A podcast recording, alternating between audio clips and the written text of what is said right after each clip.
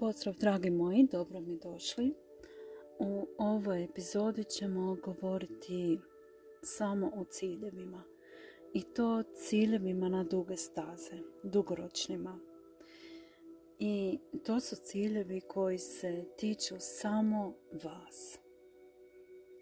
Zamislite sebe kroz 20 godina i zamislite ovu sadašnju situaciju u kojoj ste ulozi, kako ta uloga definira vaš život, kako e, se vaš ego vezuje uz tu ulogu, koja je njegova uloga u tome svemu i tko ste vi kada niste, na primjer, roditelj, kada niste suprug, supruga, kada niste šef, menadžer, zaposlenik, tko ste vi zapravo tada? Zašto vam postavljam ovo pitanje? Zato jer prije ili kasnije u životu se susrećemo sa situacijom koja je naravno velika promjena za nas. Desi se trenutak kada djeca odu od kuće, odrastu. mi smo još uvijek roditelji i naravno oni još uvijek trebaju našu pažnju i pomoć, ali na drugačiji način tu smo da ih podržimo iz neke distance, možda ne na onakav način kako su podršku trebali dok su bili 5-10 godina. Šta, šta će se desiti i kako će to izgledati kada možda završite svoju karijeru ili kada počnete svoj vlastiti biznis? Kako će vaš život tada izgledati kada možda odete u mirovinu? Jer i taj trenutak će doći. Ili ne de Bože da se desi mm, da jednostavno niste više u vezi, u braku. Ko ćete vi biti tada? Želim vam obratiti pažnju onako na taj trenutak koji se desi prije ili kasnije, e, u većini slučajeva, slučajeva znamo da dolazi i nekako često nespremni ga dočekujemo. Bilo da se radi na primjer u vremenu od 20, za 20 godina, kako će vaš život izgledati.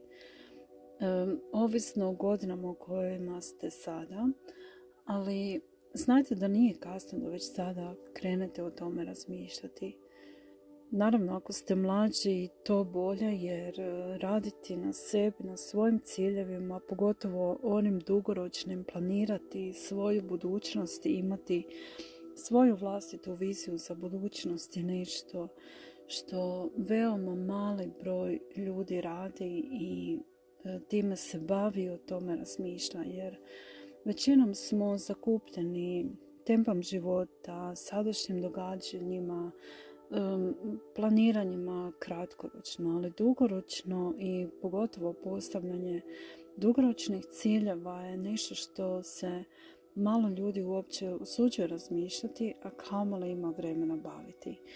Neki dan sam čula jednu priču o čovjeku koji je imao 85 godina, tako nešto. I još uvijek je um, radio 25-godišnji plan. I to mi je bilo wow, ono, fantastično za čuti, jer nikad se ne zna. Vjerujem da su mnogi, mnogi mlađi od te dobi koji ste sada ovdje sa mnom, a nemate 25-godišnji plan ja se ubrajam među vas, tako da evo to je za mene sfera, znači budućnost je za mene um, onako oblast kojom se znam da trebam intenzivnije baviti, a nemam tu naviku i upravo moj osobni razvoj ide u tom smjeru. A isto tako želim potaknuti i vas da se tim onako ozbiljnije pozabavite i postavite se neka važna pitanja. kao prvo bilo bi, znači ko ću ja biti tada i kada će moja situacija bila, biti takva u budućnosti. kada više neću imati malu djecu, znači koja me trebaju ono 0.24, um, kada možda više neću biti zaposlena, kada možda više neću biti u vezi ili sa partnerom sa kojim sam sad. Nikad ne znaš. Da li ću izgubiti svoj identitet kao roditelj, kao bilo koja da je sada tvoja uloga? I kako će to utjecati na mene? Kako će to utjecati na moje zdravlje, na moj život, na moje psihičko stanje? Jer to vam, dragi moji, nije nimalo lako i zato planiranje svoje budućnosti, pogotovo tako dugoročne, trebamo uključiti prvenstveno sebe, svoje ciljeve, svoju viziju, svoje budućnosti. Naravno, tu će biti uvijek ljudi koji, za koje smo tu i koji nas vole i koje mi volimo, znači oni naši najbliži. Ali e, prvenstveno uradite to za sebe i stavite tu sebe na prvo mjesto kakva je vaša vizija vas za 20 godina. Pogotovo se zapitajte ako sada nastavim ovako kao što sam do sada i kao što radim sada, kako će se to odraziti na moju budućnost i da li ću biti zadovoljna time ili zadovoljan time i možete se opet poslužiti onim, um, onom vježbom koda života, znači Wheel of Life. I zaista možete tu taj kotač života primijeniti na mnogo raznih načina. Mislim da su beskrene mogućnosti i zbog toga mi se toliko i sviđa i stalno vam preporučujem da zaista uzmete to ozbiljno i napravite svoj wheel of life ili kote života uh, za budućnost. Znači, ako sada nastavite onako kako radite, ako ništa nećete promijeniti za 20 godina, kako će se to odraziti na ljestvici 0 do 10 na području vašeg zdravlja, na području financija, karijere, socijalnog života, partnera i koliko ćete biti zadovoljni s tim. Da li je to zaista što sebe priželjkujete u budućnosti ili možda priželjkujete i nadate se nečem ipak drugačijem. Sjetite se one izreke, negdje sam je čula, podijelit ću, vas, podijelit je sa vama. Um, idealan trenutak za posaditi drvo je bio prije 20 godina. A drugi idealan trenutak je ovaj sada. I zato nije kasno zasaditi svoje drvo, jer upravo sada to vrijeme. I za 20 godina ono što sada posijemo ili zasadimo će nam dati plodove. A pitanje je da li će mi se sviđati ti plodovi ili da li mi se sada sviđaju ako ono u mislima odšetamo svoju budućnost kako će mi se sviđati ti plodovi ovoga što sada sijem i ovog drveta koje ću sada zasaditi. Razumijete? Nekako vas uvijek um, pokušavam potaknuti da razmišljate u tom smjeru i da zaista uzmete vremena sada da malo usporite ritam svakodnevnice, načine života, pogotovo ako niste zadovoljni, jer kad ćete ako nećete sad. I to je nešto zaista, zaista važno i vrijedno je da se pozabavite s time. Koliko god ne imali vremena, koliko god bili zaposleni, užrbani, jer to dugujete sebi. I ako zamislite sebe za 20 godina, oni vi iz 20 godina će vam biti zahvalni da ste uzeli sada ovaj trenutak, možda poslušali ovu epizodu i onako da vam kažu wow, vidiš ova epizoda ti je stvarno bila znak ili možda neki poticaj da se ozbiljno pozabaviš mnome koji sam ja, koji sam ti za 20 godina. I vrijedit će. I tako dok razmišljate o budućnosti, da li imate osjećaj ugode ili imate osjećaj neke onako strepnje, jeze ili možda nešto treće, to vam isto može biti pokazatelj.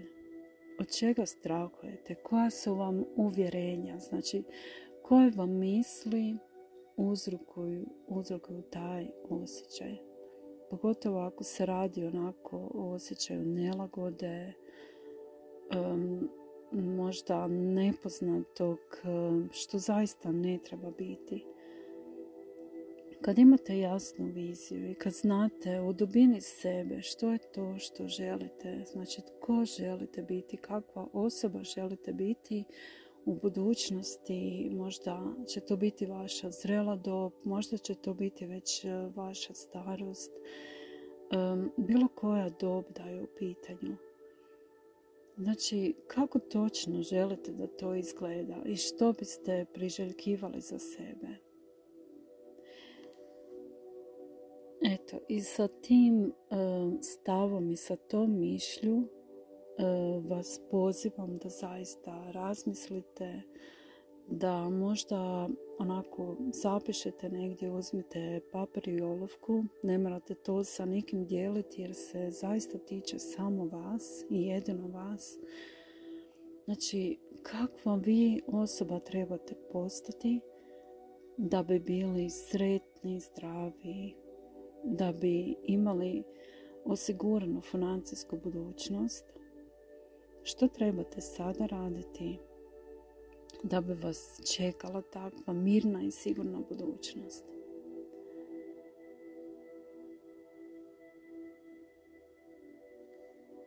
Vjerujem da mnogi od vas evo sad tek prvi puta se susreću sa ovakvim načinom razmišljanja i veoma mi je drago zbog toga i drago mi je što vidim da broj slušatelja raste, ima sve više i to mi je onako vjetro leđa i poticaj da vas i dalje nekako potičem da zajedno sa mnom zaista uzmete stvar u svoje ruke jer okolnosti su kakve jesu, ali mi smo ti zapravo koji možemo utjecati na mnogo, mnogo toga.